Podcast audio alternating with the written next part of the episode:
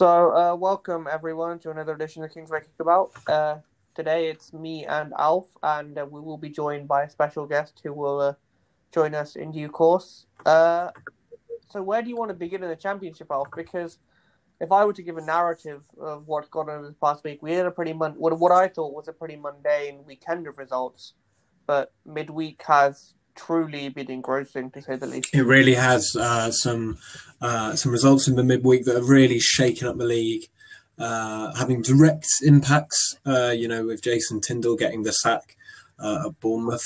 And uh, we await his replacement to um, games affecting the situation at the bottom of the table. Uh, with uh, Coventry against Forest, as well as um, Rotherham's incredible 3 0 win over Derby County. Um, so, yeah, plenty to uh, sink our teeth into.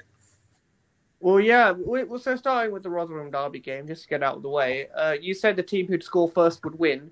But did you think whoever would score first would win this convincingly, no, or at least? No, I, I, thought it would be one 0 either way.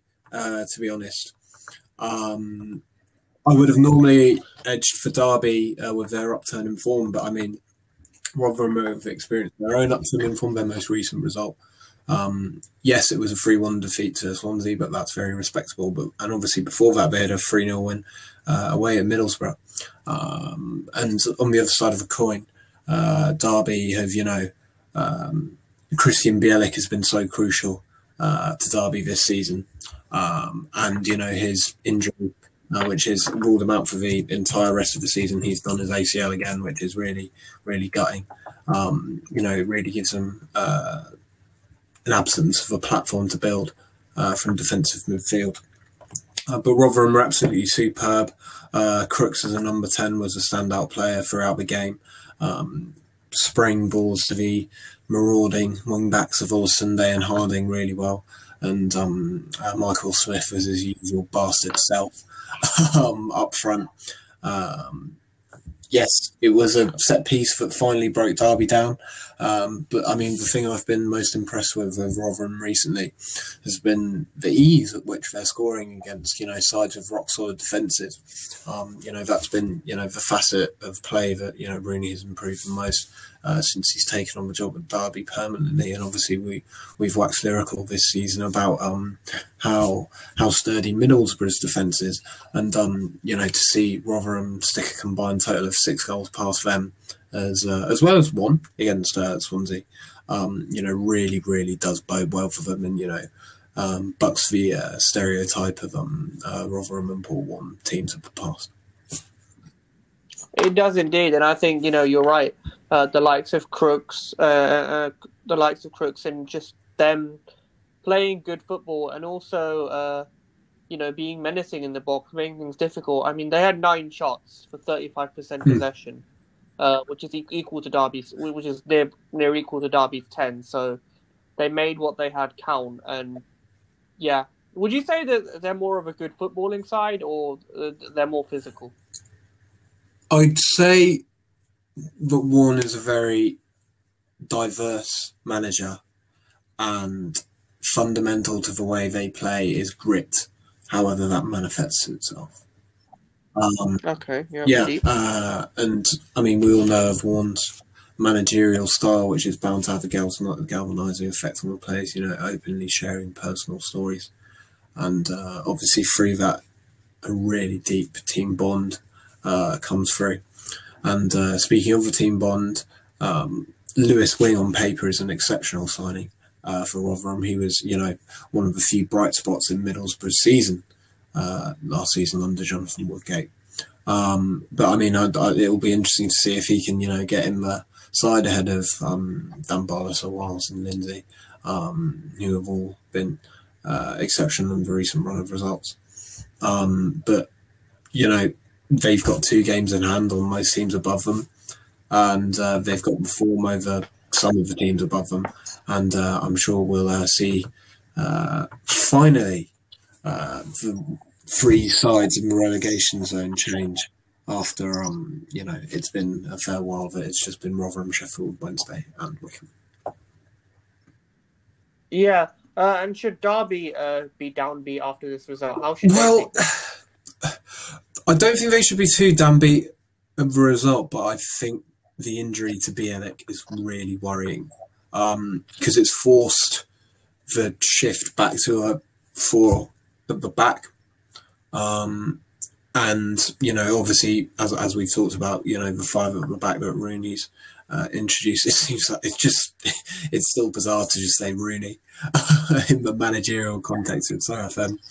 Um, but yeah, it, it, it's going to put an increased workload on Graham Shinnie um, and Max Bird as well, who obviously, as, as we've talked about, hasn't been the same player uh, that he was last season. Um, I mean, Beni Baningime was a nice deadline day signing from Everton, and I'm sure Rooney has an eye of bleeding him in uh, to the midfield role. Um, but they have made some other decent additions in January as well. Um, he's obviously used his links to get Teden Mengi uh, in from United, um, and uh, you know uh, Lee Gregory is a I wouldn't say a proven championship goal scorer, um, but in the right system and given the right chance. Yeah, well, the thing thing with Lee Gregory was, you know, he he was quite the figure at Millwall. He was their go-to man for goals. He didn't get too many, but you know, uh, there was still some level of respect. And then he went to Stoke, which was a move up, but now he's at Derby, uh, and he he wasn't that prolific at Stoke to say the least. No, he, he really wasn't. Um, and uh, well, I mean, he's just a long line, and a, uh, he's just part of a long line. Sorry, of um, a series of Stoke, strikers who you know haven't lived, lived up uh, to their signing billing, um, but they still have a broad upward trajectory. Derby. Um, I mean, yes, they played Bristol City off the park at the weekend, but I think that talks that says more about Bristol City than it does them, and uh, we'll talk about Bristol City a bit later. Um, and uh, so, so yeah, I wouldn't be too worried about Derby, um, especially since it's beginning to look like two teams are kind of nailed for the drop in Birmingham and Wycombe. Uh, but as we say, a lot can change. Yeah. So, uh, in terms of other results in the championship, uh, we have. So we, have discussed. Uh, do you want to move on to uh, it's time. I think we discussed Bournemouth and yeah. Sheffield Wednesday. Sheffield Wednesday was a surprise win. Well, Look, if you're a team in the play, no, just just to sense of context. If you're if you're a team, you know, you you you're thinking this is as good as a chance as any to uh, be a uh, Bournemouth team low on confidence, yeah. no matter how high up in the league they are. That that's exactly what. Uh, Sheffield Wednesday went and did, having only 33 percent possession in that game. Uh, absolutely. Um, and uh, obviously it being the, the, the Nettle and Jason Tindall's short-lived Bournemouth managerial career. Um, aside from a few performances where individual quality has really taken hold, Bournemouth haven't been overly impressive so far this season, despite their standing in the league. Uh, well, you were impressed with them earlier on in the season, but I guess you're right. That was more individual. Well, it's it's difficult because like Tindall was doing the right, sensible, basic things on paper, um, which you know at the start of the season is fine when you're building a foundation, you know, for 46 games. Um, but now we're at a stage where you know philosophy really has to shine through, and you need to add tactical depth and sophistication for that. Um, Tindall, I mean, quite simply, wasn't offering yet. Um, I, I'm having a real frustration with you know trying to cram in the big earners in um, in you know uh, Danjuma uh, mainly. Uh, but also, you know, um, Stanislas and Brooks as well. Just yeah, as I say, trying to cram them into the uh, starting eleven. Um, I think they need to go a back to a five at the back. To be honest, um, where Lloyd Kelly can really excel on the left side of the back three.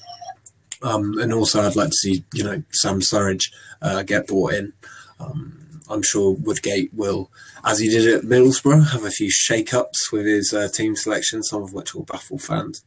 Um, uh, but yeah, it's it's it's going to be interesting to see um, another peculiar, uh, peculiar, excuse me, uh, decision on behalf of Tindall uh, was bringing in Jack Wilshere uh, so soon. Uh, yes, he scored a nice goal against Crawley in the FA Cup, but it's definitely disrupted the midfield balance.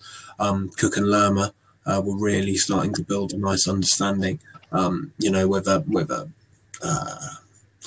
um, as I like to call a shit sweeper, uh, alongside more elegant progressives and midfielder. They seem to complement each other very well. Um, I hope Ben Pearson gets brought in Uh, he's obviously been an absolute stalwart for Preston over the past few years, and he's finally uh, got a move uh, to a club that doesn't keep on fading away whenever we praise them. um, well, we've got to see with Bournemouth. Um, but it has got to the stage where, you know, Bournemouth look nailed on for at least a playoff spot.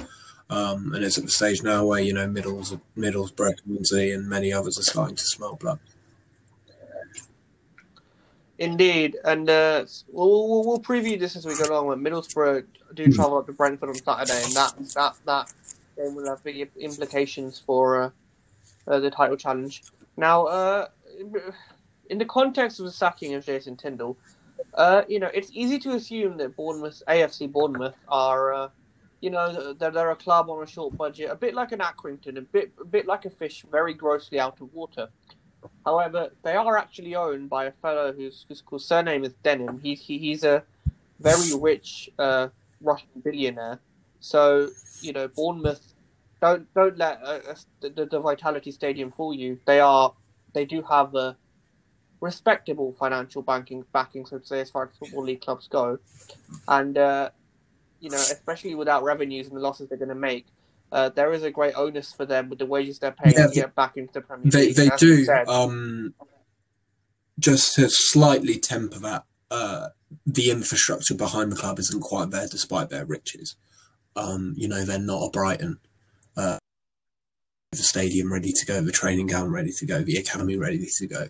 And um, I mean, Bournemouth are never going to have the academy ready to go.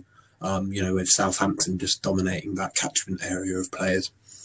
Um, I think the fundamental inference we have from the Tindall sacking is that Bournemouth are desperate to get promoted this season. Um, you know, that was it was clearly, you know, we, we, we don't have time for, you know, philosophy implementation or anything like that. We just need to get back into the Premier League this season. Um, and if that is the inference, uh, that just makes the, you know, okay, yes, Woodgate temporary uh, in charge, fair enough he's playing an absolute blinder uh, to get himself that job. Um, but it does kind of, you know, smell like he'll become the permanent manager, uh, which is just bizarre because he did nothing to stand out in Middlesbrough last season. And, um, you know, short term options, well, not even short term options are available. Uh, banker options, I should say, are available. I mean, with the form that Sheffield Wednesday are in under caretaker Neil Thompson, he's been absolutely brilliant for them. Are they going to go in for the kill on Paul Cook anymore? I'm not sure. Um, yes, obviously Bournemouth and Paul Cook doesn't really seem like a marriage uh, made in heaven, um, but you know it's it's nonetheless an option for them. There are plenty others. Um, so uh, we'll definitely be uh, keeping a close eye on the evolving situation. Yeah, we will be indeed. So, in terms of your candidates, uh, Paul Cook and who, who any, anyone else you think of? Um, well, if they do want to come in the People who've been touting Danny Cowley, it, it is difficult because there's a lot of backroom staff, including you know Woodgate at Bournemouth, who have been specifically brought in, and the Cowleys, you know, do like to bring their whole team of people. Um, even though I think the Cowleys would be a really nice fit for them. Um, you know, they, they they seem to suit those those kind of you know uh, seasidey uh, clubs, if that makes sense. Um, you like to punch above their weight. Um, I mean, and look, they deserve a job in the championship and a high job in the championship. Um, uh, so yeah, I, I, I, guess they would be um, the standout candidates.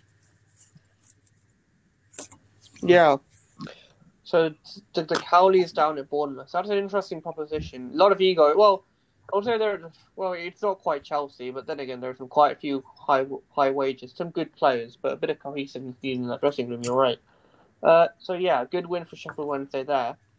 Uh, also, in well, I think in in midweek, uh, we had uh, well, we had Brentford uh, at home to Bristol City. A very exciting game on paper, of course, uh, regardless of Bristol City's many injuries. And uh, despite Bristol City taking a very early lead, Brentford uh, coming back and showing some grit to uh, win fairly convincingly, despite a yeah, um, a lot to discuss here. Um, on the Bristol City side of things, it is important to remember their injuries um, and that's been further compounded with the news that Chris Martin is going to be out for two months, which is an absolute sickener for them. But they are one of the most impotent teams in the championship right now. There just seems no, there, there doesn't seem a consistent method, a plan um, of scoring goals, apart from, you know, hopefully um, Diédhiou's clinical streak continues when the chances do fall to him. Um, that is going to have to be resolved very quickly. Um, otherwise, with so many sides in the championship, either experiencing upturns in form in the bottom half of the league or at current not getting their just results and probably soon that trend will change. Huddersfield stand out as a key example of that, as do Luton. Bristol City are going to drop like an absolute stone. Um, and as I say, two of the relegation spots look already sewn up, but do not rule out another Hull happening. Um, you know, obviously Hull was an extreme case last season, but a it sets the precedent for it happening again. Um, but also, you know, a lot can change when you know a, a bad run of form spirals. Um, I think you know the key thing for Bristol City now is to grind out draws when they can, um, keep nicking results like they did at home to Huddersfield, um, and hopefully they can just you know keep floating in that mid-table area all the way until March. Um, you know, to keep themselves keep themselves uh, clear in the head. Um, as for Brentford, um, and Mbeumo, who you know we were talking about, is going to be their burst out player so far this season. Well, Tariq Fosu, um, denied of a hat trick by a width of a hair at the weekend at home to Wycombe in an emphatic 7 2 win uh, for Brentford. We're putting yeah. in a really good performance here. He's been, you know, played all over the shop this season, which is, you know, something I wouldn't have expected when he first signed for Brentford. Um, but he's been absolutely tremendous uh, ever since he's nailed down the spot on the right wing, cutting in, and you know, um, you know, with those whip shots towards the far post being one of his trademarks, they're really nice to watch. Um, another interesting, um, it just shows you know how well Thomas Frank has done at Brentford. Um, you know, Josh Dasilva, who was out for the game and who had, you know, nailed down his spot on the right side of the midfield three, who can, you know, cut in and, you know, try his bending left footed shots into the far corner. Um, you know, to adapt um, in forward trans in attacking transition and in attack to, you know, fold into a 4 2 3 1. Uh, where you know Janelt and Jensen are really you know two metronomes um, in, in, the base of midfield and allowing Saman Ghoddos to kind of have a free roaming role um, and, you know, driving through the half spaces, um, which is, you know, obviously where they got their third goal in midweek. Um, it, you know, speaks of a tactical diversity at Brentford, which is going to serve them in really good stead uh, for the um, uh, for the future. Um, another interesting thing is obviously uh, Brentford's uh, transfer business. Uh, recalling Bech Sorensen mainly. Um, it speaks to, you know, it being Pontus Jansson's injury is longer than uh, is being let out to the media. Uh, so we'll see how that develops. Um, but no, it's it's been a very very good week for Brentford. Um, I mean, you know, conceding four goals in two home games may not be the best, but I mean, if they're attacking like that and they're producing chances like, right. Well, yeah, I mean, yeah. there's ten goals scored. yeah, exactly. Um, uh, they, they, they really shouldn't have too much worry.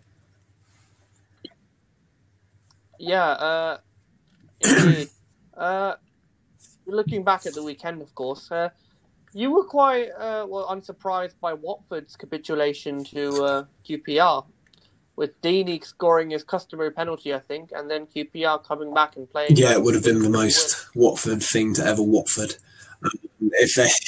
well, the, the thing is, Alf. I mean, I cannot. They're the most functional team in the championship because the number of times I've checked their score, it's a 1 0 or a 2 1 at Vicarage Road. I think they have the best home record and they've scored in every single home Yes, uh, that, that record lives. Um, but, um, you know, I think the alarm bell started ringing at the lineup. Um, you know, still sticking to just bizarre team selections and players who just haven't been performing in Tom Cleverley and even Will Hughes, to be honest. And obviously, the, the staying power that Deeney has at the club is really not healthy. Um, and you know a QPR side who um, are back on the up. Um, Stefan Johansen is just a what a bit of business. I mean, I know there's a bit of um, uh, the fans may not be too happy that they're signing a player from Fulham. Um, but to just add bodies in midfield for them and who's, you know, a nice little creative midfielder will be of really, really important use. And he slotted in really well alongside Dom Ball um, in, the, in the middle of the pitch. Um, and I mean, Charlie Austin is scoring goals. How brilliant is it to see? Uh, another away goal yeah. uh, for him, uh, which has had a, um, an important outcome uh, on the game. Uh, and I mean, it was a completely deserved win for QPR, and um, they're starting to ease my fears of relegation um, because you know they're, they're they're creating opportunities now in a system. Where, well, yeah, no, it, it definitely that, does, it, and um, that, that you know the effect of that is twofold, not just in solidity, but also easing the burden on Ilias Chair in terms of creating chances. Um, and I mean, when you're playing a three-five-two with two foxes in the box, um, you know, laws of averages will tell you the more balls you get in, um, uh, the more you know goals you're going to score.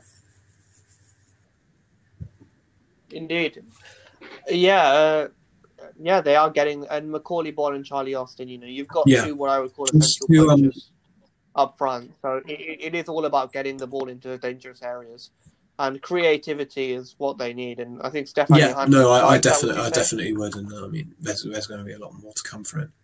Uh, just to kind of um, finish yeah. off our talk of the bottom of the championship. Um, it does look. I mean, Wycombe have a really good run of free games. They've got Forest, Derby. They've got Forest and Derby in two of the, and Sheffield Wednesday. It's their next three games, right? Assuming they don't put a run of wins together in that, Wycombe look down. That's of no fault of Wycombe at all, I must say. And like they don't deserve to only have 15 points this season at all. Um, and I'm I'm still definitely not ruling them out on staying up. But if any team is most likely to get relegated, it is them. And then obviously then midweek opponents and Birmingham, despite some nice transfer business, you know, Yan Valery coming in from Southampton being the standout part of that. They also look like, you know, the most likely side considering the considerable upturns in form for Forest, Derby, Rotherham, Sheffield Wednesday. So, I mean, who's going to be that third team? Is it going to be one of the sides we see now who's in a good run of form, maybe Sheffield Wednesday? Um, or is a side going to just awkwardly drop back in uh, like Millwall or Coventry? Um, because because to me, I, I, I am starting to get worried about Coventry.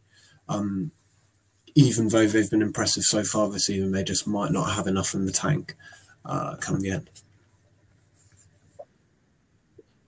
Well, that's a very good question, Alf. Look, QPR and Coventry are in the same number of points, and we, when we've uh, and okay, uh, Cardiff, QPR, and Coventry, I'd yeah. say the relegation race. Uh, these um, are these, these are the top three. Uh, I'd say Cardiff and QPR are, are on good trajectories. So based on what we currently expect, yeah. I think they'll be pretty much safe. Uh, and that makes it much more difficult for Coventry. But I think Forest and Derby are better teams yeah. than Coventry. And I think they have the consistency to do it. But then again, I do still think there are three teams worse than. In fact, having said that, I think Birmingham yeah. could be dragged into it. Rotherham and Sheffield Wednesday. So, so yeah, I, th- I, I think there's serious cause for concern. Uh, yeah, and I do, and as I say, it's it's bizarre how you know again quite kind of similar to you know last season's relegation race in the championship. It's through no fault of their own, really. Um, you know, I don't think there's a one side who are completely abject in the championship this season, uh, which is rare. Um, uh, and it's brilliant, yeah. you know. Um, uh, it's it's really good to see. Um, obviously, you know, we're yet to see if the consistency is there with Rotherham. Uh, so we do need to see if they can keep this good run form. Well, it hmm. seems to be there with um, Some people have touted um, Huddersfield uh, to be a side who are going to drop. Um, but I can't see that. I mean, they're in a pretty poor run of form at the minute, but I mean, the underlying numbers are still good under Corberán, and they still, you know, outplay their opponents a vast majority of times. Uh, so I wouldn't be too worried about uh, Huddersfield in the long term. So uh, that's the bottom of the table. Uh, Coventry seem to be in danger, seem to be at the risk of being in danger. A quick word on uh, Norwich's draw with Middlesbrough, uh, Well, an yeah. nil. Well, a good result for uh, Yeah, Buendia yeah, being so- sent off, which uh, Yeah. uncharacteristically. Uh, Well, what what do you how do you two nil nils in a row for yeah. Norwich, and um, I wouldn't say I'm starting to get worried about them because you know it is a 46 game season, and we all know you know how good they are at creating chances. Um, but they have been surprisingly impotent over the last two games, um, and I mean, there's there hasn't really been too many excuses for that. Well, Buendia Yeah. being sent off. Is Um, very. I mean, the, Sorry. the thing that's puzzling me is, I mean, Kenny McLean has returned from injury now, and um, um, Farke is still choosing Lukas Rupp to partner Ollie Skipp in the in the middle of the park, um, which I mean, I'm not a huge fan of. Um, I mean, I, I, I love Kenny McLean as a footballer. I think he's a fantastic driving midfielder. Um, you know, has a right balance of aggression and you know, uh, um, nice, consistent passes into the various channels of the pitch, or you know, playing it directly to Pukki uh, when he can, because we, we all know Pukki has that in his locker. Um, but as I say, I, I wouldn't I wouldn't be too worried about Norwich. Um, we all know that you know the players they have at their, at their disposal will definitely be able to create regular chances, um, and you know they have you know a diverse range of attacking players to use when certain methods aren't working. I mean, uh, is a rough diamond of a winger. He's really, you know, bitty and aggressive. Campbell's obviously more elegant. Uh, Buendia is an incredible footballer. you know, simply, um, you know, uh, Onel Hernandez offers, offers, you know, a direct injection of pace. Um, Kieran Dowell's just, you know, is a left foot, um, but very decent left foot at that. Um, so Norwich do have plenty of options, and I think that will help resolve their goal scoring. Wouldn't not, wouldn't say crisis, but their goal scoring troubles uh, very soon. Yeah, and so so so so, so Norwich do have the the uh, antidotes, and uh, we're, we're just assuming a this quick is a word on um. Millwall. Um, uh, some good results for them recently, um, but it is absolutely brilliant. I mean, Michael Keaton Belt has just slipped in to the side like he's been there for the last, like he's been playing for Millwall for the last twenty years. Um, he he he's just perfect for them. Um, like the amount of times he goes to ground there to you know put in a thunderous sliding tackle is just uh, it's it's quite heartwarming uh, for me really as a as a traditionalist. Um, so yeah, hopefully hopefully more of that. Yeah, indeed, a typical Millwall signing. You you think yeah that's the kind of uh, Hmm. player they'd respond to. Uh, Millwall fans if they're in the stadium, so that's encouraging for them. They'll be enjoying watching him. But another, uh, just uh, I know, but uh, Swansea entertain Norwich tonight, which is a huge game. And as, as we were discussing with the uh, bookies odds, even they can't. Yeah, no, it's um, it's very interesting, and I mean, uh, is it going to be a nil nil, three nil nils in a row for Norwich? It very well may be. Um, uh, I I can see quite a few you know scenarios happening in this game, to be honest, um, because you know both sides want to dominate possession. Um, and so, I mean, I think the midfield battle is going to be key, and I, I think, to be honest, Swansea may have the edge of, of that on that, especially with Conor Hourihane, um, you know, being the new signing. He may just have the edge on um two fairly inexperienced players in the championship and Rupp and Skipp, if indeed um, Daniel Farke does go with Lukas Rupp to partner Skipp. Um, he might go with McLean just for the experience. I mean, I hope he does. Um, but I think clinicality is going to be really key uh, in this game. Uh, Pukki and Jamal Lowe, respectively, are going to have to have their best finishing boots on. Uh, if either side are going to have to, if either side are going to, you know, take home three points. Um, but I mean, either way the result goes, it's not a disaster uh, for either side. Indeed, very interesting. It's different Uh, to yeah, um, uh, It's different to um. Do you remember Leeds Norwich in the eighteen nineteen season at Elland Road? Um, and Norwich won three one uh, on a Saturday evening, and Vrancic scored an absolute blinder of a free kick. Well, yeah, it's it's funny. I remember. Uh, so you know, Stuart Webber is obviously the director Yeah. of football, or whatever, whatever you want to call it at Norwich. Uh, uh, so Jack Reeve had him on on his show, which was I think a bit of a coup to have your director of football on the fan show. But uh, but he, he he basically said that uh, that uh, from a, from within the club, that result they could see that because th- he said that Norwich side looked so good in training leading up to that game.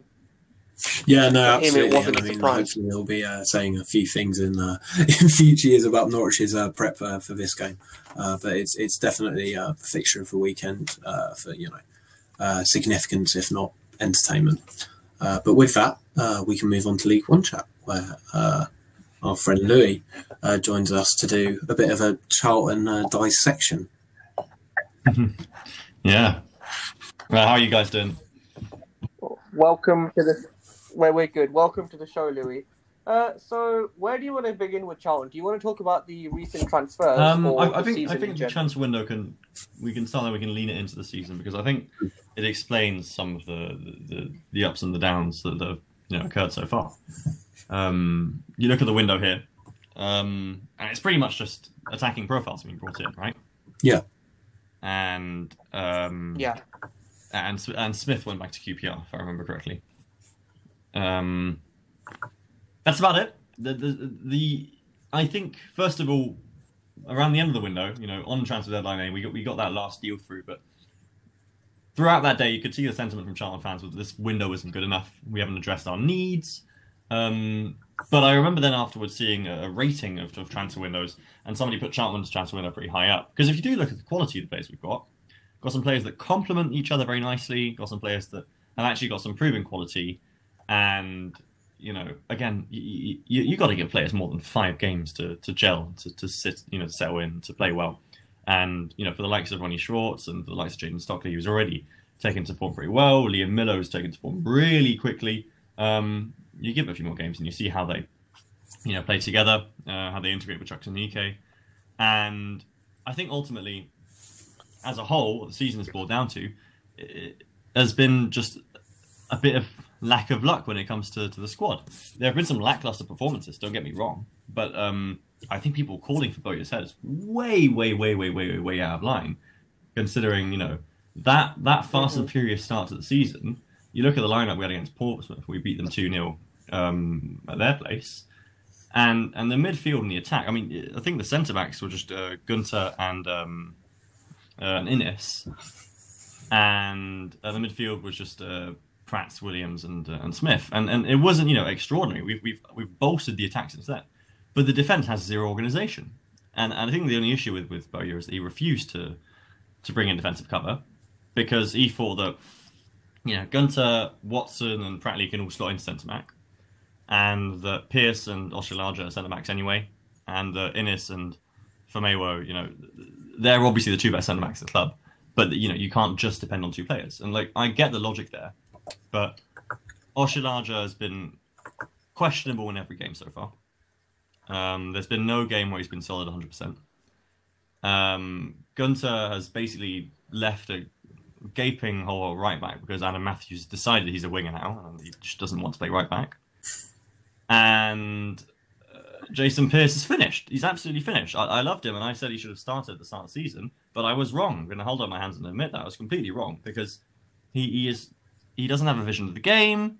He doesn't have uh, any of the pace anymore. He doesn't put his, you know keep his head up and, and look for the ball, and it's very disappointing, obviously. But but I think we knew that come come November from the way he was playing, and I think you know Bowyer's a very honest and sort of you know serious man. He takes loyalty very seriously, so I can understand why you would want Jason Pearce around the club. But at the end of the day, he, he's not fit to be to be starting, you know, least of all game in game out. And um, yeah, I think there there are there are shortcomings in the squad, um, but every single game, you know, you know, the, the stats always very very similar with the opposition. You know, same around of amount of possession and shots, um, but we always have you know a foul too many, or, or we miss those 50-50s, and, and we we're not clinical.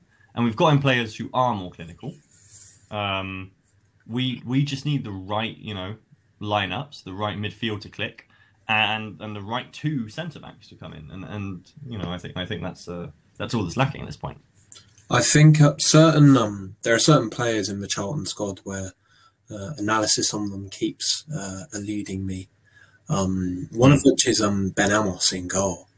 Mm. Um, I think it's I think it is pretty evident the drop off um, from having Dillon Phillips in goal, Yeah. who was such a match winner so consistently, to I mean a fine League One goalkeeper in Ben Amos, um, but you know Yeah. who you know can't quite produce the match winning saves um, that you know his his predecessor did. It's kind of similar to what we're seeing at Sheffield United this season with you know Henderson being replaced with a fine keeper in Aaron Ramsdale, but someone who's you know not just not his level of quality.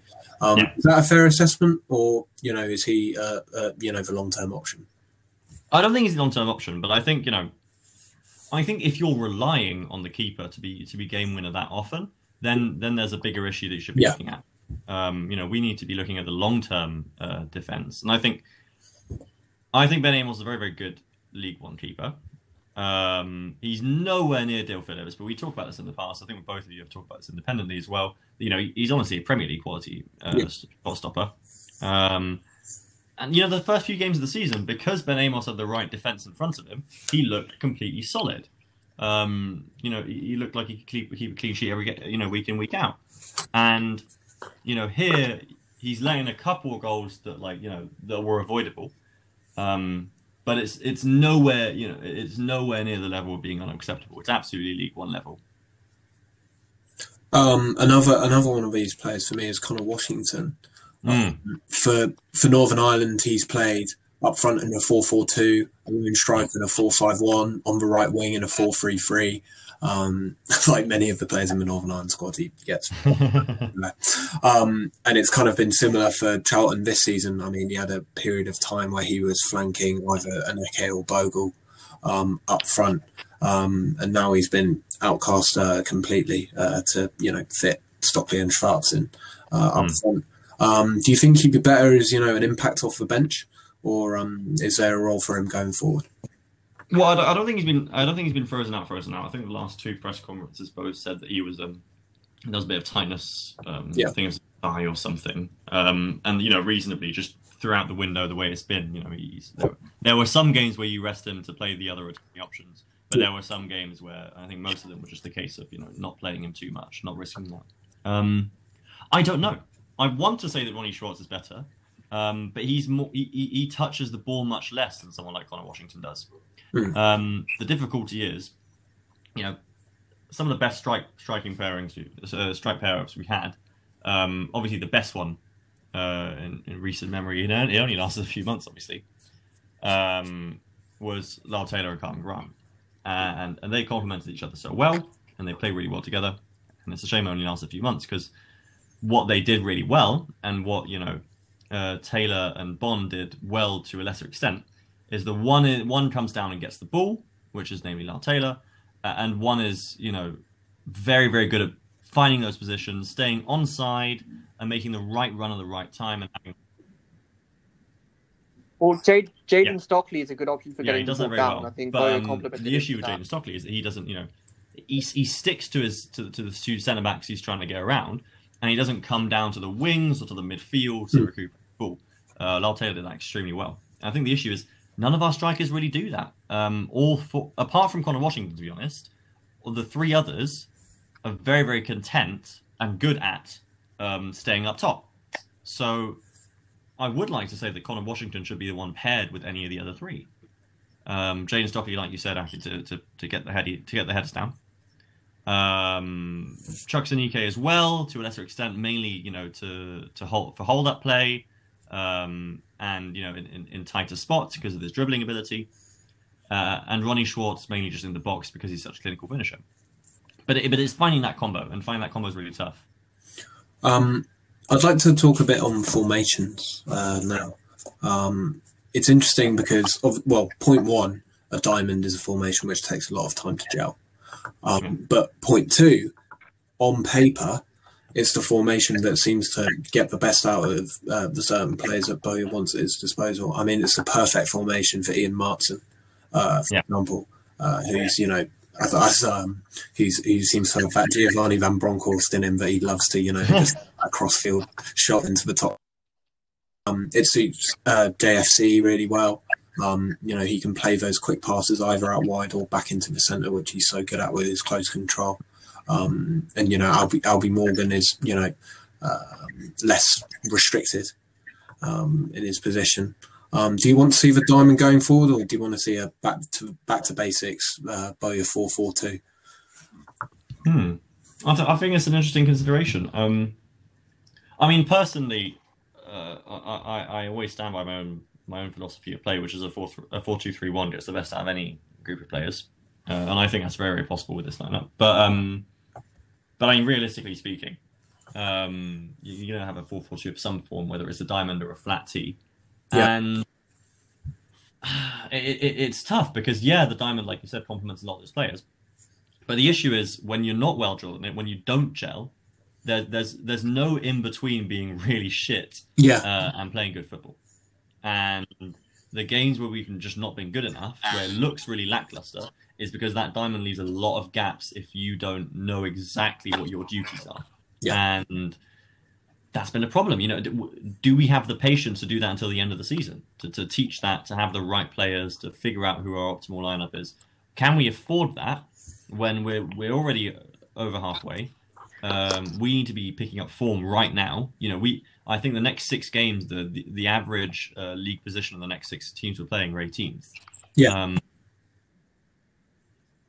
Well, not not just that. Just when we talk about league positions, positions in the league, uh, one worrying thing for Charlton Yeah. is they've played more games than most of the teams around them. So in some ways, you could say that their fate is in is Yeah, it- it- substantially not in their hands. that's something well. obviously that worries me. But I mean, I, uh, true, but to an extent, you know, can you do much about it at this point? Like you can look back and be like, "Fuck, we have you know five games in hand," but at the same time, um, the only thing you can do then is to, to, to combat that is, is is to win as many games as possible.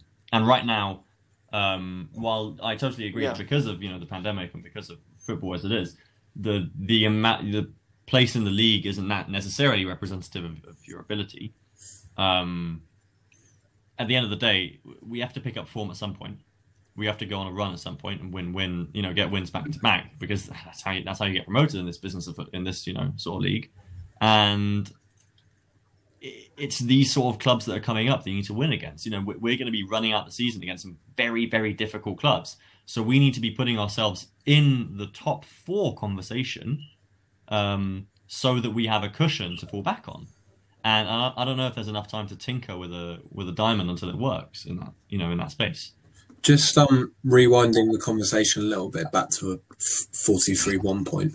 Um, that seems the most logical default option for Charlton at the moment. But I mean, my my my big objection with a four-two-three-one is that often the player at number ten is just completely wasted, um, and is caught into that you know that famous Mourinho interlude, uh, that aphorism uh, that he Yeah. makes.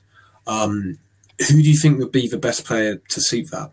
Um, would it be, you know, JFC as an enganche, you know, a proper hook between the midfield, or you know, somebody more physical who can, you know, stretch defenses? It's it's a difficult one because it's namely that um, you need a number you need a number ten who, who does something very specific, right? Yeah. Um, either it's a number ten who plays like a trequartista, and you know, like like we've seen in four two three ones of the past, or it's a number ten who's a lot more sort of. He- he- He's about pressing. He's about uh, winning field position. He's about the transition, right? The tran- when you lose the ball, winning it back as quick as possible, or when you win the ball, making sure everyone else moves up at the right tempo. And if you have control of the ball, being the quarterback in that sense. Um, I think the latter is a lot more adept to Charwin. Um, you could take a risk with someone like Albie Morgan, who's got an absolutely fantastic uh, vision on him and a fantastic left peg, uh, sorry, right peg rather. Um, you know, he, he's got an amazing ability to carve out a ball. He presses very hard. He's just not very physical. Um, or, uh, if I'm honest, I think you could do it with someone like Connor Washington. Um, it would take a lot of training, a lot of you know, uh, getting him into the right habits. But his pressing is very, his pressing is always really, really good. He knows how to put a player under duress without you know it taking too much of out, out of his uh, out of his stamina. And I think he's someone who could, who could win back field position like that. Um, the, the issue with the four two three one is exactly what we've been facing all season, which is that as soon as you lose the ball in the midfield or you know right inside their half, they're going to you know either try and go on the break or they're going to try and build around the wings. A- And you need your midfield to to adapt. You need your midfield to move towards the side of the ball um, where, where they're channeling uh, where they're channeling the play through. And so far, our, our midfield's been absolutely abysmal doing that. Um, so you need, in essence, a number ten who's who's a bit more of a of an all round uh, player. I don't think JFC would because JFC is a lot better suited to, namely that you know being in the lower midfield and being able to to track back uh, when there's a transition. Um, same with Pratley. Pratley is inherently you know a number six, and he plays a bit further down. And you want to be playing those two players. Um, I, I, think one of you know Albie Morgan or, or, or Conor Washington would be good choices. Um, one of the other standout bits of uh, business that Charlton did uh, was getting um, Jaiyesimi uh, in uh, from from Inbred uh, on deadline day. Um, he is a he is a rough diamond. Hmm. He is a very very rough diamond. Um, but I feel, I, am quite excited to see what he, he, he can offer Charlton. Um, yeah, I, I, I, I don't think Charlton have had enough um, balls in a china shop and just a bit mental players in um in recent years, yeah. and um, I think hopefully it can provide that for you. I think people have doubted a little bit Bowyer's ability to, to get the best out of a player because in his first few seasons, and especially the League One promotion season, he would get the best out of most of the squad, to be honest. But the most impressive ones were with really young players, with Christian Bielik, with Joe Aribo, and players like that. Um, Dijksteel as well, Mm. uh, and players who, who were considerably young.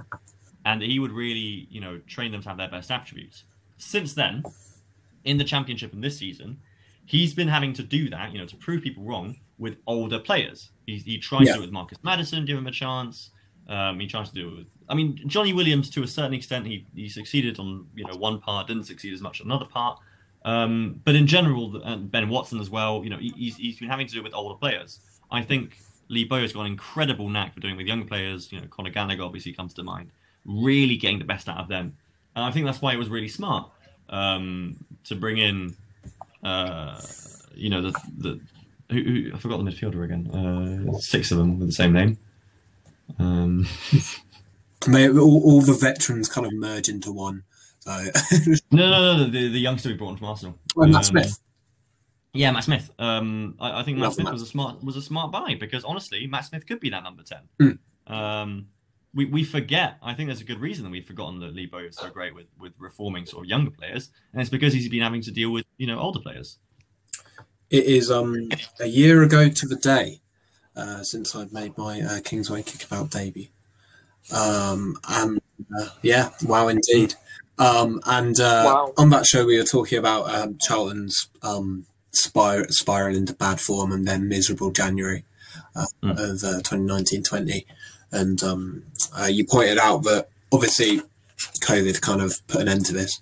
Um, but on the horizon was a win of game was a run of games, excuse me, where like a run of wins was absolutely essential as you Yeah. put yourself into that position. And as fate would have it, uh, Charlton next four Charlton's next four fixtures. Uh, Rochdale away uh, this week, um, aside who, uh, for all their mental um, verve going forward, uh, cannot defend and uh, you know still hovering over the relegation zone. Gillingham at home, a side who are just nowhere near where they should be in the league, who have been pretty abject for 80% of their games this season. Fleetwood away, a side who are spiralling in bad form, and I mean, people look to Simon Grayson as an appointment on paper as a good one, but I mean, his last two jobs have just been abysmal at Sunderland and Blackpool, respectively. And then Burton at home, bottom of the league, and no signs of, you know, turning form anytime soon. Um, 12 points is needed now from this run of games. It is. It's um you know exactly like you said. Um, there there in EFL football, uh, you need to go on runs. You Yeah. need to pick up. You need to pick up the, the, the points. You don't have the luxury of reassessing at ra- various stages of the season because the gaps between the top half and the bottom half Yeah. um, do feel more and more pronounced. No more. and you need to take advantage of that. Also, Hmm. Louis, what do you think of Bowyer's comments over the season? Yes, because I there think- have been times when he's been touchy. We've been very, very lucky, and I think now's the time to count our blessings and to realize how lucky we've been over the last few seasons um, to, to have Bowyer and to, for him to have been so professional from the get go. You got to remember that he not only did he not expect to be obviously thrust into the Charlton job, um, he didn't even expect to be called up to be you know an assistant assistant manager uh, under Karl Robinson. Um, you know the bloke's been in professional football management for a very short amount of time, and obviously things are going to test his nerves. Now he's he's a he's a smart and he's a strong and he's a sensible guy. And whenever he's you know when he made the comment on the fans, he retracted it afterwards because he realised it was out of place. And you, you always got to be able to to walk back on what you said and to realise you're wrong, to admit you're wrong. And I think that's a fantastic quality. I think when it comes to players, you should be you know absolutely within your right to call out players in public. I think he's completely right when he says people have been you know shying out from tackles. Because I mean, I managed to go to two games at grounds this season, um, but I mean, watching other games from home as well, you notice that yeah, other seasons where it's gone better, in transition, we're much more aggressive on getting the ball back as quick as possible. Um, here, there is there is a little bit less of that Yeah. that final step of aggression, just putting them a bit more under pressure, trying to go for a little tackle, nip a little interception. Um, I think he's within his rights to say that. Now, is he under stress and duress? Yeah. Does that mean he expresses himself Well- sometimes a little bit, you know, a little bit too vulgarly sometimes on the players, or or you know, in general on, on the performance of the team, perhaps. But um, yeah, I think you know, keep in mind that that if he'd done, if he'd expressed himself the way he has this season in his first season at Chartwin, we wouldn't be surprised at all.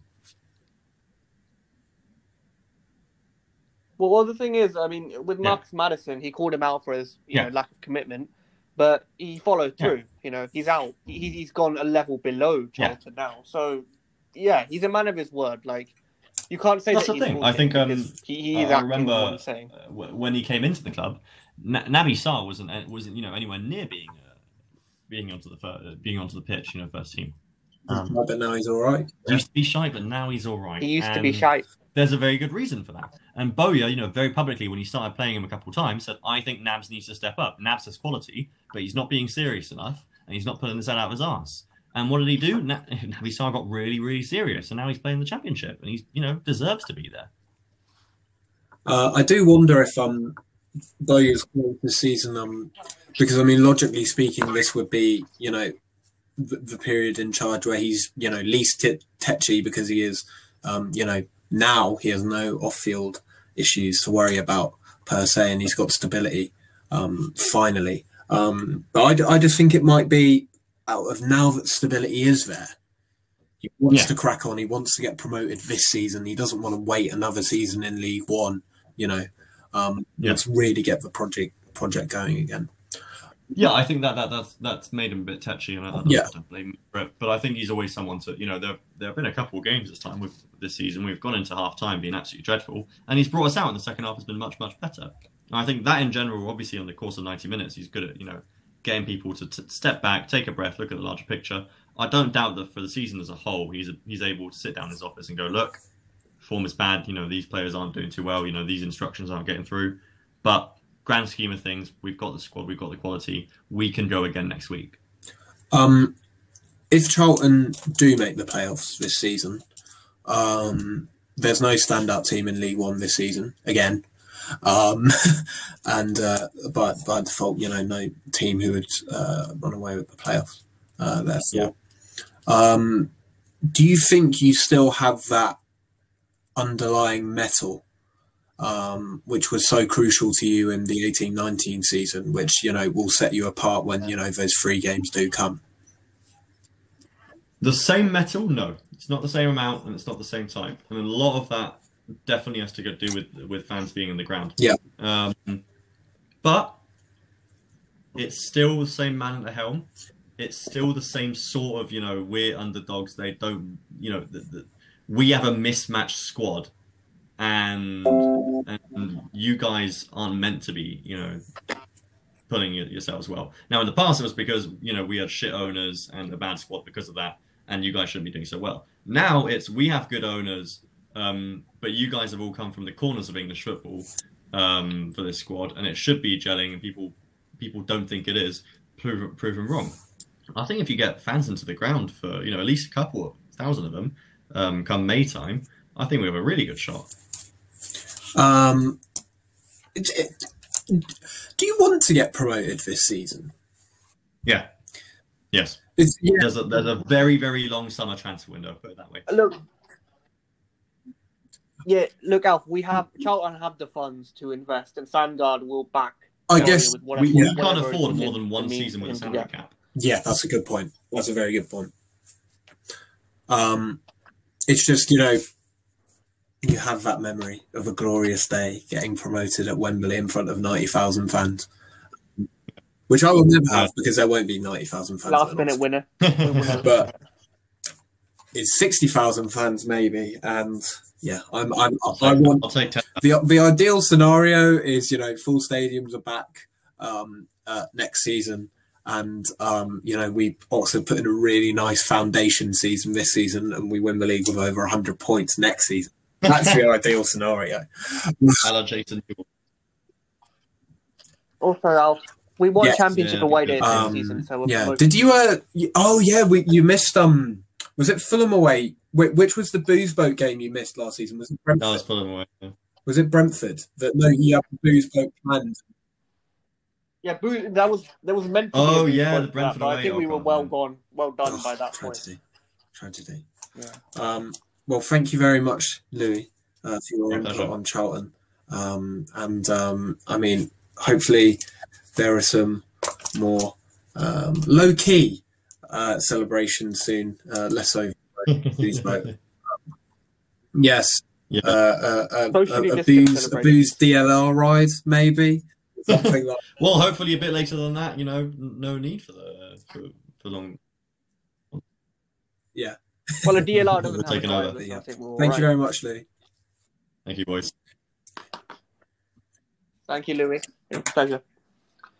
So yeah, that was our very esteemed friend Louis Jacques, a former uh, editor of Roar for any Kings people listening, and sports editor of Roar, and uh, yeah, an all-round top bloke. So uh, that's Charlton very comprehensively dealt with. Uh, moving on to the rest of League One, uh, some very interesting results. Uh, so uh, starting with uh, so sorry, bear with me. There's a lot. There's a lot of things. Uh, do you want to? Do you, Northampton losing? It's it's not Blackpool, Blackpool are a side very much on the up, and Uh, these aren't the fixtures that are really going to matter for Northampton. Um, yeah, that's one win in their past five, and they're one a point ahead of Wimbledon. Yeah. Uh, they they are. Um, obviously, a pity that um, their home game against Wigan, fellow relegation side Wigan, uh, was called off uh, on the weekend. Um, Aki, this is really not the season we want a cold snap lasting into February um, in terms of fixture congestion. Um, uh, but you know, Celavi. Well, Alf, might I remind you of the winter You of may 61, indeed. 62, or whatever, whatever it was, the Great Chill. When, yeah, you do. Yeah, I'm sure as a football fan you're aware of that. If you if you're not, then Wikipedia. Early 60s, the winter, they basically had to cancel a whole winter of football. But but we still finished. I, I think there's still hope. But uh, Northampton are at home to game, massive game. Uh, well, on on the 13th or next week, they've they've got uh, Wycombe on the 9th. That's that uh, W- Wigan on the 9th, Sorry, wrong league. But they've got Wigan at home and Burton at home. If they don't win, because because after that they're away at Ipswich, so two huge games coming up with Northampton and uh, and Keith Curle Um, they do indeed. Have to um, they're you know still comfortable in the knowledge that you know Rochdale and Swindon are gonna you know they're they're not going anywhere. It doesn't look like. Um, you know, I've I've been kinder to Scum in in recent weeks, but fundamentally, um, yes, yes. Um, fundamentally, with basically you know know, where he it, it, you know, the more and more it looks like Richie Wellens caught lightning in a bottle with them, and with Bristol Rovers, um, Paul Tisdale, it just hasn't clicked for him at Rovers so far, um, and to be brutally honest, doesn't show isn't showing any signs of clicking soon. Um, that's important because I mean we wouldn't rule out a run of decent run of form for Wimbledon. Um, it kind of seems like they maybe they've just about hit their ceiling, um, but I still think there's a really good squad there, and especially with Joe Pigott, one of the best goal scorers in the league. If you get the manager right there, um, they could really kick on. Alan Pardew, maybe return to Wimbledon. Pardew in League One. Oh boy, well, it'll be interesting to him at that level. But, but then again, uh, you remember that uh, funny story I remembered about uh, Pardew. You remember that uh, Asian player? Oh, yeah, yeah, yeah, Chung Lee, yeah. uh, Chong, Chung, something like that. Chung Yong. Yeah, funny story about him. Uh, he was uh, talking to a newspaper back in Korea or wherever he's from, and he said, uh, one time uh, there were all all three substitutions had already been made, and uh, Pardew Oh, called yes. him to warm up Oh, that was after three substitutes have been made. But, yeah, his lack of awareness, and he was fined for that by Pardew. But uh, that that just uh, that that that that just sums up Pardew in a nutshell, thought- doesn't it? Uh, uh, dysfunctional to say the similar antics back. Uh, the season does need, you know, the more spice we can get into a spiceless season, the better, really, uh, uh, for me. Um, uh, but yeah, no, Yeah. it's it's it's part of a you know a, a crucial slate of fixtures um upcoming uh, across the. Well, Alf, it's worth noting that Gillingham are literally Yes, playing they are. Um, as we speak. I think I, had just awareness flicked to see that City uh, are Lincoln 1 are one up. Um, who's got the goal? Oh, Sean McGrandles got the goal. Um, but oh, I, I, I was just uh, going to say, um, uh, yeah, on, surprises Alpha. there. Um, Gillingham aren't very good, essentially. Uh, one club who so you know Accrington Stanley uh, look having not I haven't watched an Accrington Stanley game obviously ever but the, the thing with Accrington Stanley is people often go about them go on about them saying that they are literally the smallest team in the football league I think n- not the case anymore with the likes of Forest Green and, and so forth but having yeah and Salford and having but having said that they are punching well above their weight and taking League One by storm I mean I think a, a, a, si- a club the size of uh, Accrington being in the championship, if they do get It- there, no, it really is. Um, and well, League. Wycombe being in the championship uh, this. Um, I mean, the two Chelsea Yeah, loanees Wickham and Baxter yeah, in yeah. net and Uwakwe at left wing back are you know really kicking on, and it's just you know part of the litany of shrewd business from um, uh, Coleman. Yeah. To, to go from It- Chelsea no, to now that's all- the loan spell. That's All you know, undertone banter there aside, it Send them to really is. Um, and it's great to see players, you know, not turning their noses up at, at quote unquote lower league football because it is how you develop as a player. Um, I mean, you know, look at the current England squad that we have right now. Um, and you know the amount of them who you know, um, who who you know really um, uh, you know like the kind of um, uh, I, w- I, I was born in uh, I was born in Arsenal at Hale End, but I was made in the EFL uh, to quote that Royal Navy ad, you know. Um, it is kind of like that. Um, and I mean, when you've got, you know, EFL veterans like Sean McConville and Colby Bishop to, you know, lead them through that process, it leads to a cr- tremendously balanced side. Um, one,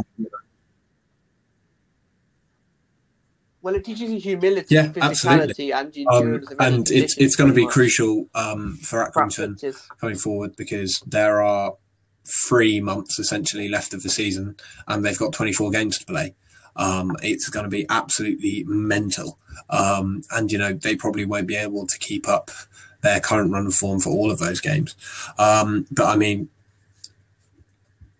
across the course of a large stretch of games, the general trend is showing no signs of slowing down.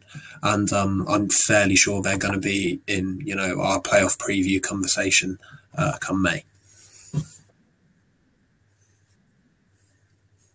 Indeed, they will be. Uh, looking back at the weekend, Yeah. uh, Yeah. you talk about David Artell, I think that's his name, isn't it? And Crewe, and uh, they're surprised doing surprisingly well. Uh, you know, last time they lost to Charlton on on opening day, but they're they're they're even on points with Charlton now. And I didn't think I, I thought they were a lower t- to, to mid table team, but no, They really they're, are. They're pushing up, pushing their way to the playoff places.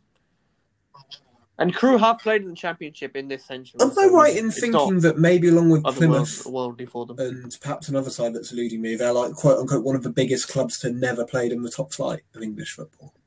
I believe. It might be true. Don't quote me on that. I think it's yeah, Plymouth or Crewe or something yeah, like that. something like that. Um, uh, but but no, yeah, as, as, as we talked about in Yeah. last week's show, um, you know, they, they they they were decimated this window. Um, you know, only further happening uh, on you know deadline day. Um, yes, Harry Pickering did go to Blackburn, and they've got him back on loan. But you know, um, the long term future of that left hand side is you know up, up in um, up in question. Um, and you know the fact that Crewe are just continuing on as normal um, is, quite incredible, really. Um, you know, you know, on 27 games is you know, um, they've been lucky uh, with their fixture cancellations, uh, which is ironic given what they did to Oxford at the start of the season. But I've let that go. Um, uh, but yeah, no, they're as a you know solidifying themselves as a League One club. Um, you know, which will be the first time they've done so since you know the early 2010s, after you know more or less an entire decade of just being an absolute shambles and you know bouncing up and down between uh, between uh, leagues two and one. Um, I'm sure we all remember in that series of uh, yo-yos, um, Nick Powell's uh, goal at Wembley as an 18-year-old against Cheltenham. Uh, you know, left left-footed volley into the top corner on the spin. Best goal yeah. in a playoff final ever. Certainly one of them. Um, uh, and uh, yeah, but no, no. As as as, as I was saying, mm. yeah, solidifying themselves as a League One club is more than an impressive achievement. Indeed, indeed. Uh, yep, I think so. Yep, consolidation and potentially being in championship and playing respectably. Yes, especially being on being level on points with the likes of Sunderland and whatnot. Uh, looking also uh, back at the weekend, uh, Sunderland, of course, drawing two two with the Gillingham side. Who um, but yeah, no, it's uh, yeah, Sunderland will be gutted. Um, in, in fairness, I, I, I think Gillingham deserved a point uh, from this. Um, Sunderland didn't really test Bonham in goal um, beyond their two goals, uh, to be honest. Um, I think in a season without fans, the inane sponsor trophy um, is actually benefiting Sunderland. Um, I do think that a potential game at Wembley will, will do the players good. Um, you know, considering that it'll only be you know limited fans at Wembley for it. Um, speaking of, you know, Oxford a game away from Wembley um, I watch with eager eyes. Where um, not only you know Wembley bottle job Sunderland another semi finalist, but also Michael Appleton's Lincoln, and obviously Michael Appleton getting to two consecutive JPT finals with Oxford and losing them both. Um, I, I, went to both. Um, 2016, 2016, was a lot more fun. Um, we were underdogs. We did ourselves a lot of justice. It was still for JPT, um, but obviously 16, 17 was the first season of the B team boycott. Um, I did end up going after much persuading, um, and then we lost to uh, League Two Coventry, um, which was not ideal, um, two one, and um, just two. How did that not go in moments in the final 20 minutes made the, the train ride home from Wembley station really, really painful. Um, I swiftly moved on. I had GCSE revision to crack on with um, at that stage. Um, my dad for that game actually met me uh, in suit and tie and uh, travel rucksack, and after he had just got back from uh, Moldova uh, on a um, on a business trip, not a business trip, whatever. Yeah, uh, on a on a on a academic trip.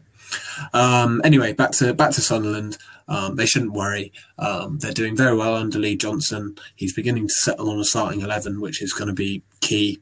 Um, you know, in regards to what Louis said about building a run of form and consistency together, and um, Sunderland will, like Accrington, uh, I think will definitely be in that playoff picture uh, come May.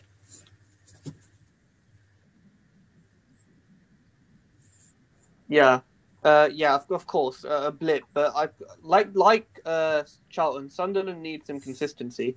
And uh, with regards to the table, uh, Sunderland have played 24 games. So yeah, they're level with Peterborough and Portsmouth. The, yeah, absolutely. Um, I, I am saying this about sides who are currently outside the playoffs.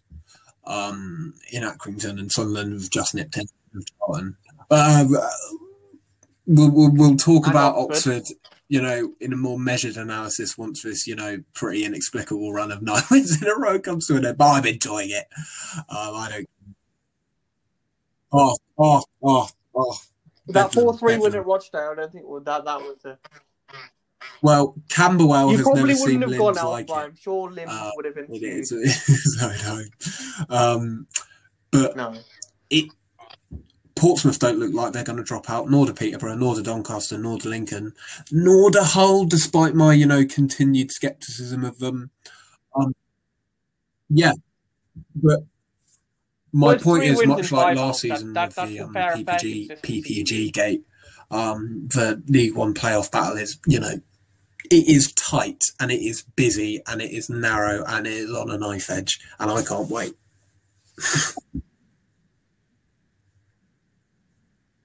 Well, yeah, it, it's going to come down. Uh, Yeah. You know, because uh, these rescheduled games, they're going to be in random midweeks, and it's easy to And brush that, past these. and that just helps the uh, narrative because it means that you know results go under the radar uh, more, and you think, oh, how's that team ended up there? Or Oh, I didn't know they picked three more points. Oh, a sneaky character here, a bit of a smooth, uh, a white Yeah. horse, Doncaster. Doncaster, brilliant. in the last Um, and that's even, you know, games in hand over obviously, um, uh, many were worried about, you know, the sale of Alfie Whiteman uh, to Preston. Um, you know, that, that was going to, you know, disrupt their midfield balance. Um, but it hasn't really. Um, you know, Reece James is still, you know, providing um, uh, what they need in that respect. And in goal, um, you know, again, you know, Bursik came in, was very decent, got recalled. Lumley came in, was very decent, got recalled. They've got Ellery Balcombe in, who's, you know, a player who has been a perennial uh, among England youth squads over the years, and we've been waiting for him to get a loan in the EFL to see what he's made of. And uh, two penalty saves at Lincoln at the weekend, and just generally all round solid performances.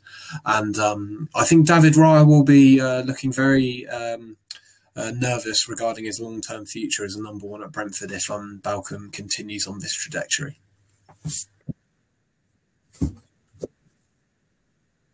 Indeed, yeah. So uh, Brentford, of course, always with the rise out on uh, talent in League One, ready to poach and uh, polish them for their future Yes, Premier League careers, um, as we've seen. Ivan Oh, lucky, lucky you! Not just with Dom Calvert-Lewin as an ex Northampton player who's got an England cap, but another striker, Northampton, Northamptonshire born Well, it's worth striker who Uh, I'm sure will get an England cap in the near future.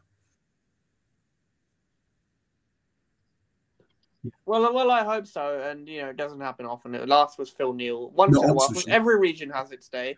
Even you know, Ollie Watkins giving Yes. uh, that uh, southwest uh, in a region even more with with even more I'd say football scarcity than Northamptonshire, especially with surrounding clubs. Uh, so also Michael Jacobs, as I mentioned, who scored for Portsmouth first against uh, before Ivan Toney. Also, he was Northampton's Northamptonshire's best prospect for a, a decent footballing career. Yeah. In 2012, he moved from Northampton Town to Derby County. He was okay there. He's never been extraordinary, but he's forged a good career of himself in clubs I think um, just above O- Oxfordshire would um, uh, like to claim uh, a few uh, Berkshire players now that we've absolved parts of Berkshire when it was still Berkshire in, into Oxfordshire. Um, and uh, claim a few of those players in the 70s and 80s, but no, Oxfordshire's England dirt is still there. Um, oh, of course. Oh, oh, yeah. No, don't get me 80s there started. plans to merge Oxford and Reading? Um, m- again, mad to think how different my childhood might have been if that happened. Um,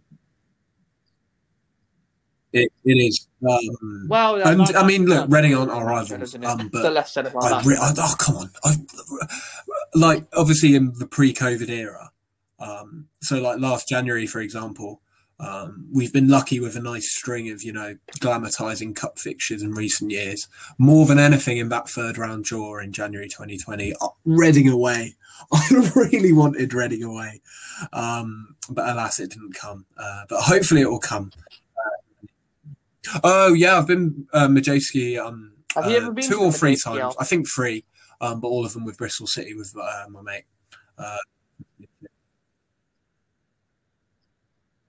Well, yeah, of course, Bristol and Cardiff. Yeah. lo- love the M4. um, lo- yeah, lo- no, like- it was. Uh, I, I remember one Yeah, um, one of So, our yeah. Bristol City away days to Reading. It was uh, the weekend after Trump was elected, um, and uh, in 2016, and um, Roy Beerens scored an absolute rocket uh, for Reading into the top corner. Um, it was also the first time I've ever tried a can of Carabao. Um, uh, I got the apple flavour. It was all right. Um, uh, but I, I, I didn't want to see what all the fuss was about.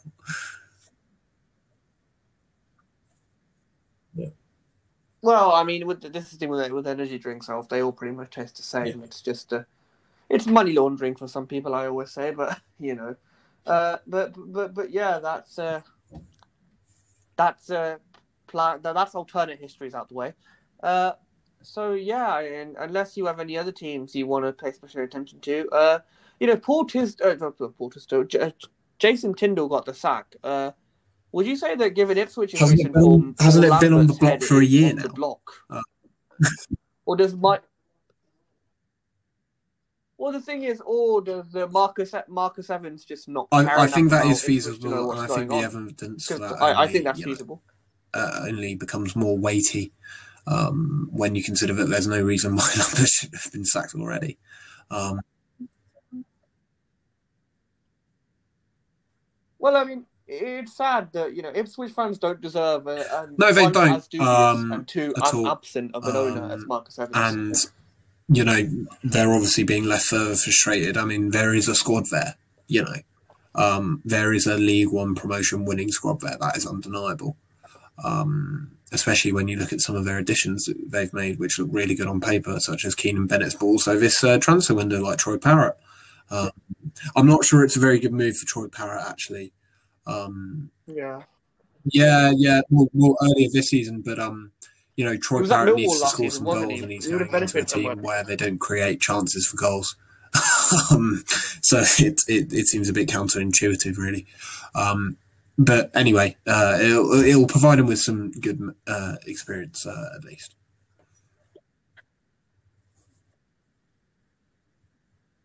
Yeah, indeed.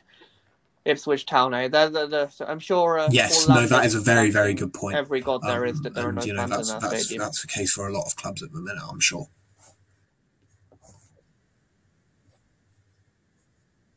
Yeah, but yeah, I, I think that's uh, League One pretty much wrapped up. Well, Uh, Um, uh, Two? Very not uh, too many You know, uh, to finish us off, but um, just as a you know, I, I do mock VL Glosico and I do mock Forest Green Rovers, um, but two excellent results for them. Um, you know, as much as I hate them as a club, I can't deny they're doing very, very well at the minute. Um, you know, two win, well, a, a very respectable draw away at um, uh, promotion, fellow promotion contenders, Cheltenham with a nil nil, and then a win at. Um, I, I want to say tabletop in Cardiff, uh, Carlisle, excuse me, because they essentially are on PPG. Um, but uh, at least also fellow promotion contenders, um, Cardiff City, and um, I am starting to regret not putting them into my uh, top three prediction in uh, early January. I did with not the top twenty, um, and developing on our Charlton conversation very slightly, just to add even more depth. Um, Josh Davison. Uh, obviously on loan from Charlton Forest Green has um has, has slotted in really nicely by all accounts for him so far. Um, and uh, yeah, just as we've discussed, um, the League Two uh, promotion race is um, very tasty indeed.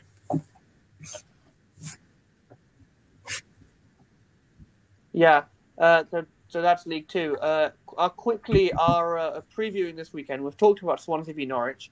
Uh, Middlesbrough. Um, I think that's going to be a Uh, 1 0 how- to Brentford. do you think Ivan that's gonna turn Toney, 75th minute, uh, low cross into the box, tap in.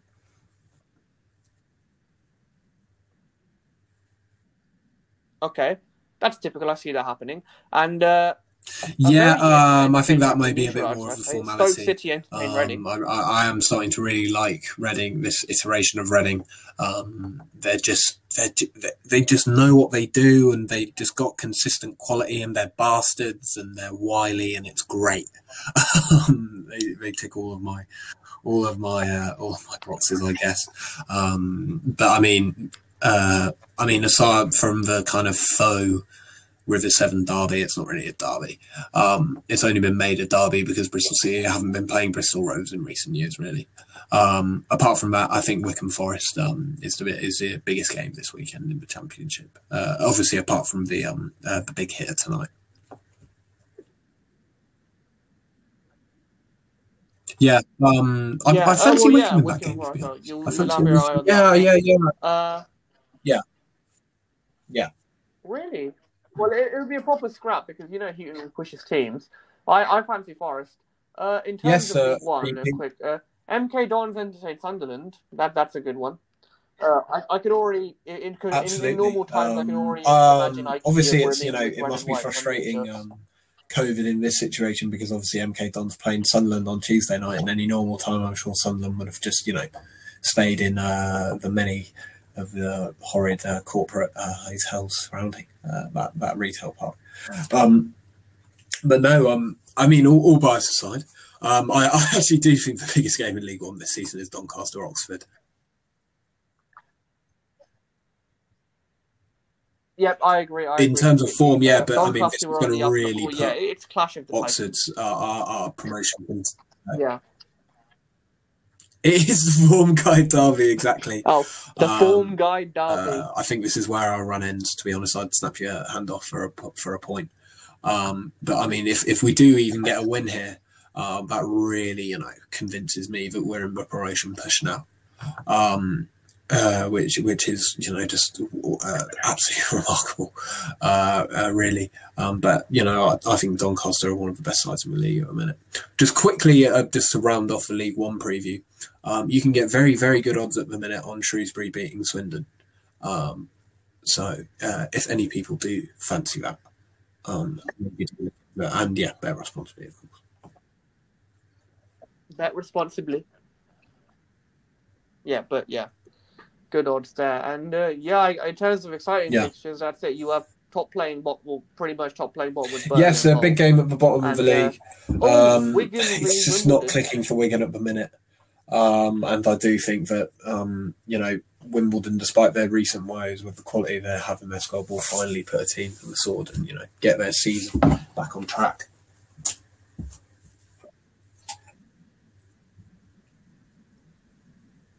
Yeah. So uh, that's that's our weekend preview for the best action in Leagues One and League uh, in the Championship. Uh, some great Uh, yeah, I think just on paper, the Salford Uh, Bolton you have game. mind Alf, one or two Um, only. just yes, yeah, just for just as it were, just for kind of semi Imagine big that with hitters. fans, Alf. Well, not just that, but in Yeah. historical context, you've got a football. What I think is a football league founding member. Or Absolutely. Um, and uh, the other what is uh, massive much game in blood. League Two is uh, Mansfield against Forest Green. Forest Green, who obviously just talked about and praised, uh, but Mansfield with five wins in a row have been cruelly, you know, interrupted in their amazing run of form under Nigel Clough because of various uh, weather cancellations.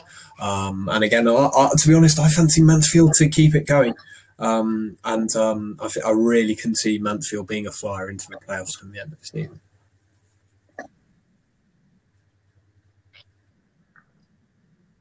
Yeah, indeed, indeed. But yeah, uh, thanks everyone for listening. It's been a pleasure. Uh, we had Louis on. Thanks Bye-bye. for listening to Thanks that. And uh, yeah, uh, bye from myself. Bye from Alf.